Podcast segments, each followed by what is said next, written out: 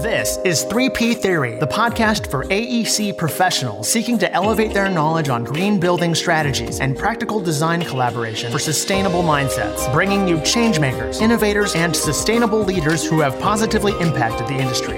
It's time to get inspired, motivated, and fired up to take action towards a greener planet. Here's your host, Mike Brown. Hey, Tosh. Great to have you today. Could you tell us a little bit about your background and how you got to you know where you are today in your role. Well, hey Mike, first of all, thanks for having me on. You know, it's it's definitely a privilege and honor to be able to talk about, you know, the energy industry and you know what you and I get to work on and the change that we get to affect. So thanks for that. A bit about my background. I started in clean tech about 12 years ago. Before that, I was in the semiconductor industry and you know we decided to start a family and, and move to hawaii and with myself and my wife and there really wasn't much of a high tech sector over there and you know clean tech was uh, you know just starting to get traction and, and be a burgeoning industry. And in hawaii because of its where it's at and you know the fact that it's you know it's a it's a their island grids and there's a lot of imported fuel sources uh, fossil fuel sources that are there has a a, a very strong clean tech incubator environment, incubation environment. And so getting into clean tech over there, I was able to start with a clean tech startup that was focused on concentrated solar thermal uh, trough collectors and uh, was trying to use that technology and advance that technology for grid scale and C&I applications, commercial and industrial applications. And then, you know, I worked for the utility for a while and, and you know, was part of integrating and implementing their first, Hawaiian Electric's first commercial and industrial uh, demand response program called FastDR. And, you know, I was, I was lucky enough to help support the pilot and, you know, and, and get a significant amount of, megawatts for the pilot uh, subscribed and participating in the program. And then, you know, from there, I, I you know, worked uh, solar EPC and, you know, decided to see what the other half, the greener half lives like and got to work for, for a solar contractor for a bit and then, you know, moved to, moved to being a, a engineering consultant and advising large commercial commercial real estate owners on how to integrate more renewables into their portfolios. So it's it's been a, quite an interesting journey, and I was able to get my foot in the door with the, the energy storage world by you know researching it, trying to understand it, and got to work for some really innovative and progressive companies like Johnson Controls, who is you know trying to build a, a market in the energy storage business and also Enel X too as well. I was with them for a little bit and in helping them, you know, grow their their energy storage footprint in, on the West Coast and um, and you know ha- held various other positions in finance and and advising startups in you know the the electric vehicle space, electric vehicle software space, and most recently I, I started uh, ChargeNet and ChargeNet software is integrating solar batteries and DC fast chargers at uh, fast food and retail locations along major transit routes to help solve for the EV infrastructure gap that we are experiencing that we're going to experience for the for the foreseeable future. Awesome, awesome, great. Yeah, it sounds like you've got a uh, a wide breadth of experience, you know, across multiple sectors, and it's interesting that you have experience in, in Hawaii. I'm sure that's a, a very, very unique market, uh, especially since I'm sure a lot of things there are built around resiliency. I mean, I can imagine what the cost of electricity is there. Do you, do you remember on hand about what that was? Yes, the cost of electricity, being a ratepayer over there, was very expensive. You know, anywhere from you know thirty four cents to about fifty cents a kilowatt hour. And, you know, depending on what island you went to, there was a lot of push for integrating solar. You know, the, a lot of the, the uh, residential solar companies like Sunrun and uh, Vivint at a certain point and SunPower have, have done really well there and, you know, have integrated a lot of solar onto the grid. And you know, along with that, you, you also have a lot of um, military and you know federal land and um, military bases that where where they've they've also been able to integrate a lot of renewables. You know, in some cases, a lot quicker than the utility. Even then, too, the utility is you know as as difficult it is to in, institute change rapidly has has done a fair job. You know, adding more renewables, more solar, more batteries, more wind into their their portfolio as well. So they're constantly trying to you know find ways to make their rates more efficient and you know incorporate more renewables.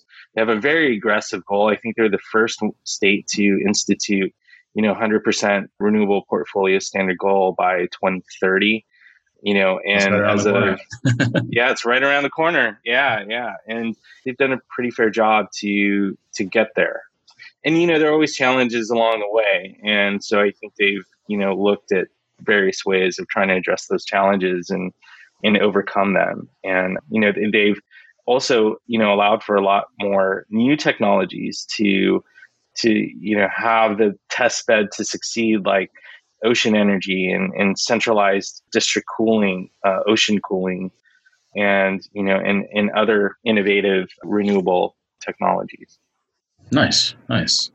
Yeah, it's always good to hear, you know, kind of those aggressive jurisdictions that are kind of moving the needle forward.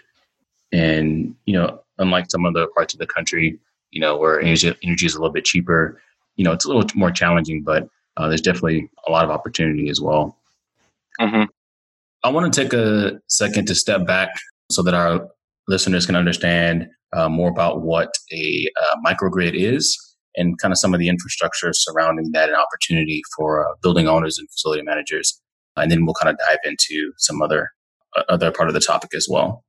Yeah, and that's a great question. You know, microgrids are increasingly becoming more and more important because of you know uh, issues that we have with you know natural weather events and you know emergency situations and for a property owner to be able to have an on-site microgrid gives them the ability to, you know, generate and run their property without having to be reliant on the, you know, larger utility grid.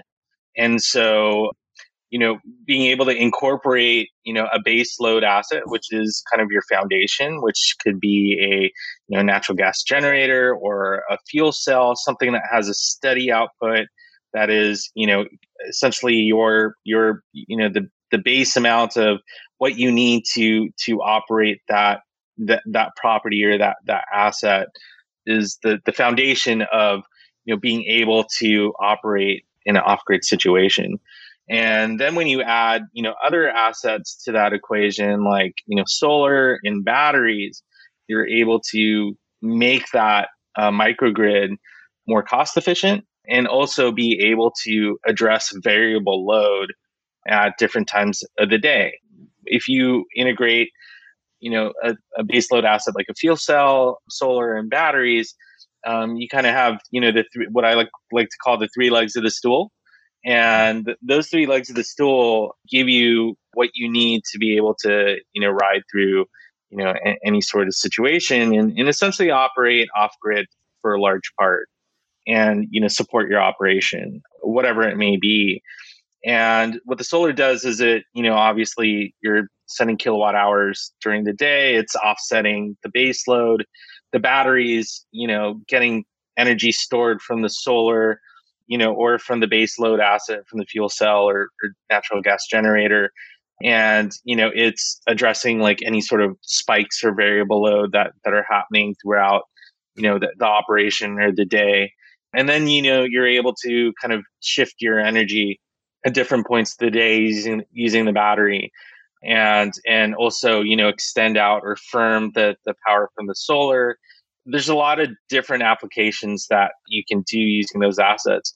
The one thing that's also very important is the electrical infrastructure too as well that allows you to operate off grid and essentially island you know the, the the property from the grid and uh, typically, you know, that is, you know, a microgrid switch and controllers that allow you to essentially close the circuit and I guess open the circuit so that you're no longer tied to the grid and you're now fully reliant on you know your your microgrid uh, infrastructure. And then when the grid returns and you're able to get more reliable power from them, um, then you're able to close the circuit and you know essentially use that use the energy from the grid as kind of like a you know secondary or tertiary power source to operate your you know your building or your your operation. So you know it's it's a very useful uh, technology and you know the technology is is become pretty well advanced over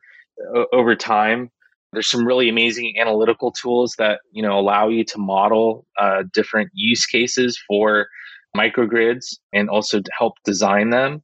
And you know in a, a lot of ways you know it was, it was a bit of a, a, black box you know before where you know in, in a little bit of a, a little bit of a voodoo science that you know how to be practiced to kind of understand like well how do you size size this? How do you know how does this work? You know how much is it going to cost? And so you know the, the different factors that go into that. Um, and um, in, in evaluating that. And like a microgrid doesn't always work for all situations.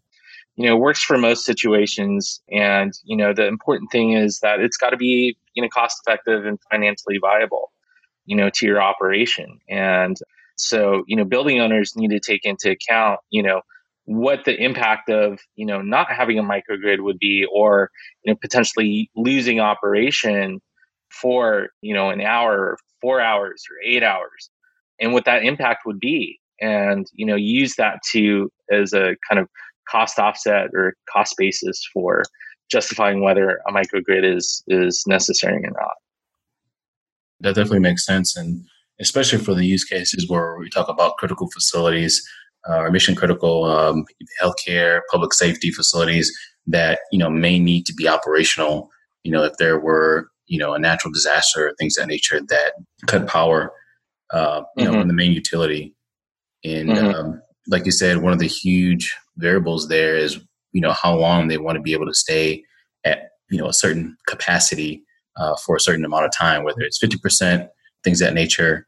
And from your experience, I mean, typically for that range on the high end, what have you seen? I'm assuming maybe what 24 hours, 48 hours, or do they even get that large?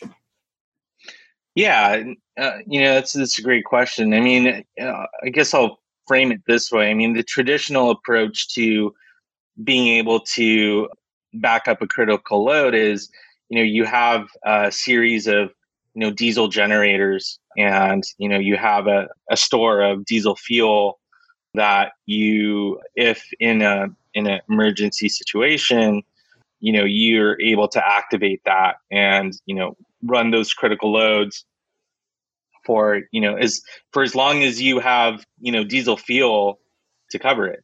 And that could be you know 24 hours 48 hours 72 hours. It's, it really depends on you know what your access to the fuel source is.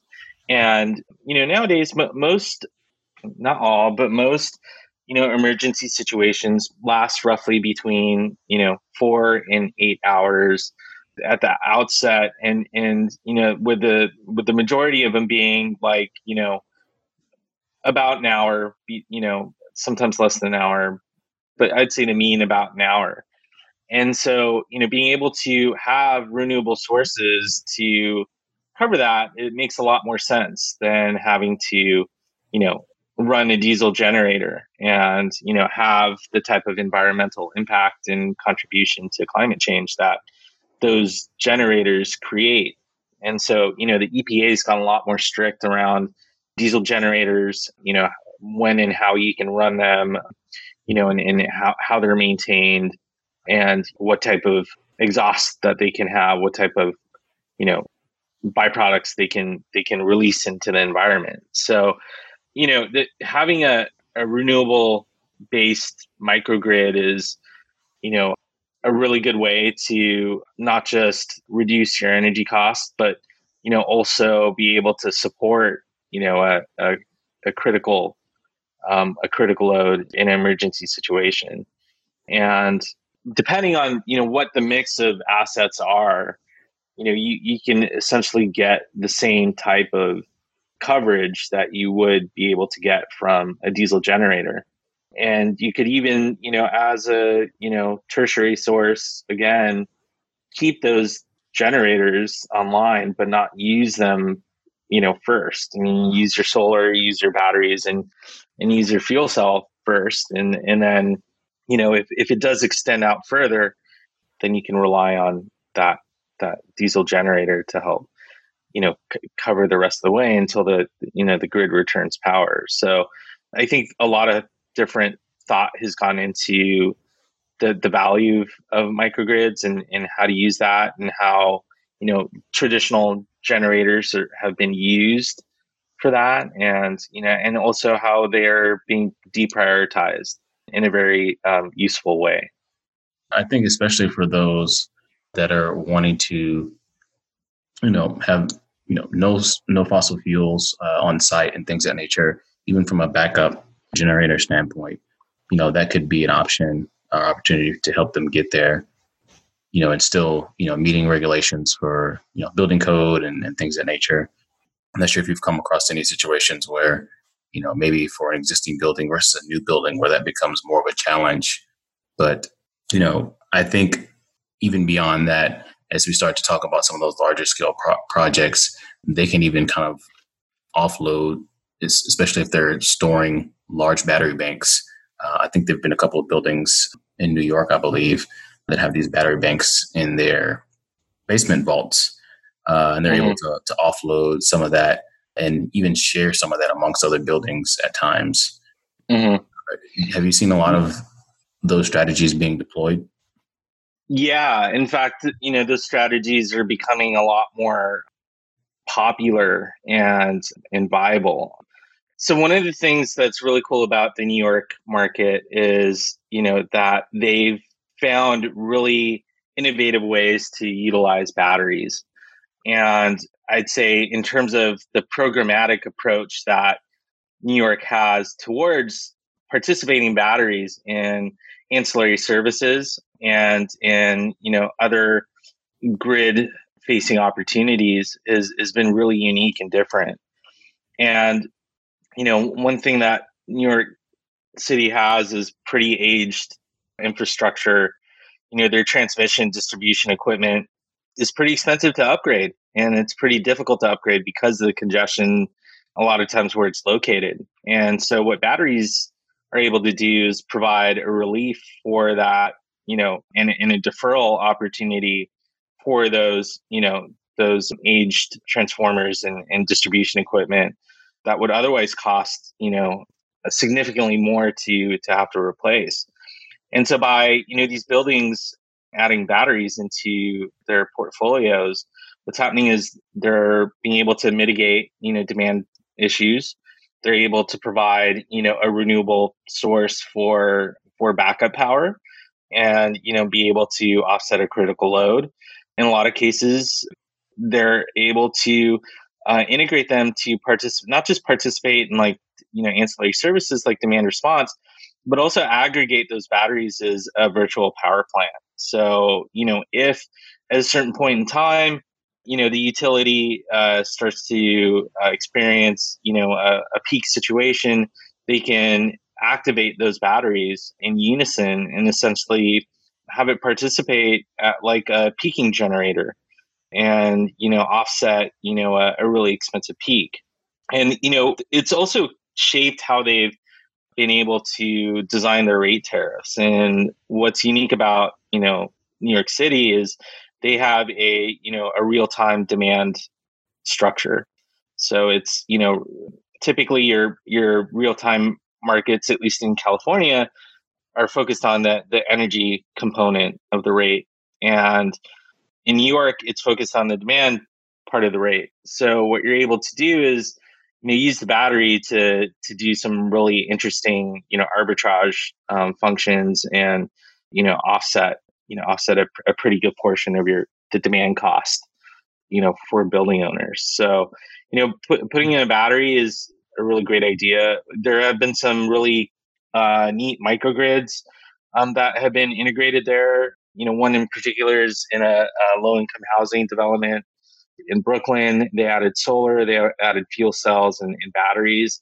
And, you know, during uh, Hurricane Sandy, you know, was able to ride through that that event and, you know, be able to provide power to critical loads in the buildings so that, you know, residents could, you know, be able to get to their their their homes and, and you know, and be safe, be safe from, you know, everything that was happening. So it's pretty neat to see that, you know, starting to get incorporated more and more into into buildings.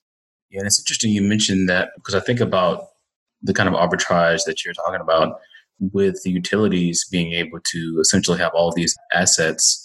And I'm sure with this particular, you know, process as well, you know, you're way way more involved with the utility than you would typically be on a, a design project, uh, which is a good thing to kind of create that partnership and understanding. When it comes to ongoing maintenance and things that nature with these types of projects, is that a shared cost between the utility and the, the building owner, or is that solely upon the building owner to maintain those systems and things that nature? It depends on who owns those assets, and in in a lot of scenarios, you know, it may not make sense for the building owner to own them, just because it's it's capital intensive infrastructure, and you know, there's a long term maintenance cost that that goes along with it. Um, but there are a lot of energy infrastructure funds that you know understand the investment and you know are uh, able to take the risk and understand the risks of being able to operate and own um, these assets for the long term. What ends up happening is is a pretty neat win-win for the building owner. Is you know third party infrastructure comes in and says, "Hey, we want to install this equipment in your building. We're going to give you a share of the savings." and you know we're going to sell you some energy at a reduced cost cheaper than what you can buy it from the utility and you know if at any point in time you know you need the power for you know an emergency situation we'll give you energy for your critical load to help support you being able to get through that you know that that event and what's great is is that the third party owner is able to you know maintain the asset that the building owner doesn't have to worry about you know the complexities of how to operate a microgrid or you know that how to you know update the software to be able to maintain different uh, changes in regulatory issues. It's all done for them. And you know they get the benefit without having to to pay the cost now if there are building owners that are you know more savvy and you know want to uh, understand the investment potential uh, or you know take on the investment potential and risk of integrating these and, and operating them that works too as well pretty well. And there's a lot of um, benefit that that comes along with that along with tax benefit and you know cash incentives and depreciation and and as well as getting you know the full value of the, of the savings and what's really great is you know that there are financing vehicles that that don't have to take up uh, the building owner's borrowing capacity to be able to do that. There's been a lot of work around property assessed clean energy on lending mm-hmm. and commercial, both commercial and on the residential side.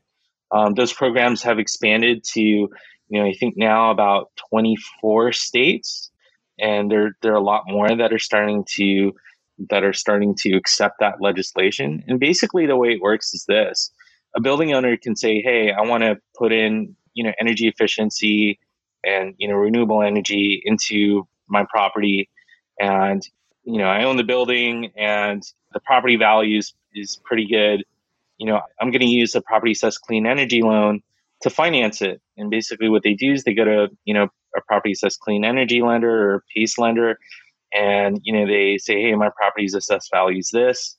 they typically will allow you to borrow up to a certain amount of your property's assessed value and you know you you hire a contractor that can procure the equipment and install it and you know you essentially pay back the loan of the the property assessed clean energy loan on your property tax bill and so you know you're able to finance all these upgrades and get all the benefit from them without having to you know use uh, borrowing capacity or carry you know debt or leverage your credit worthiness to be able to reap the benefits of being energy efficient and integrating renewable and being a good steward of the environment. So, you know, th- there's a lot of different options for property owners to, you know, be uh, be green and increase their property value and and you know reduce their their energy risk. And there's a lot more popularity and traction that's that's happening around that too as well.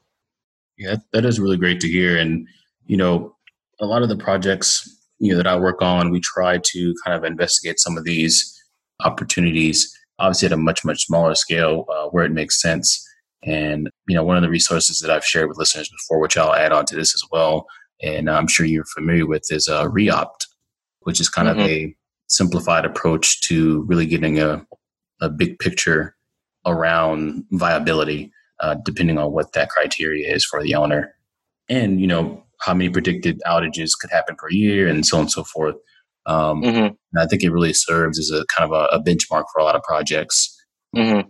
And I, I, may have mentioned to you before one of the ones we were working on before that had you know a lot of extra land mass, a lot of parking area, and we're investigating whether or not they should kind of have a small microgrid in junction with the solar carports, uh, solar on the mm-hmm. roof, and some other opportunities. So uh, I think it's a good a good start for engineers, architects, uh, performance modelers, even uh, to take a, a little short dip into to that world, uh, start having those conversations with owners when they talk about resiliency, especially if they have plans to expand that campus or expand their their scope in that area.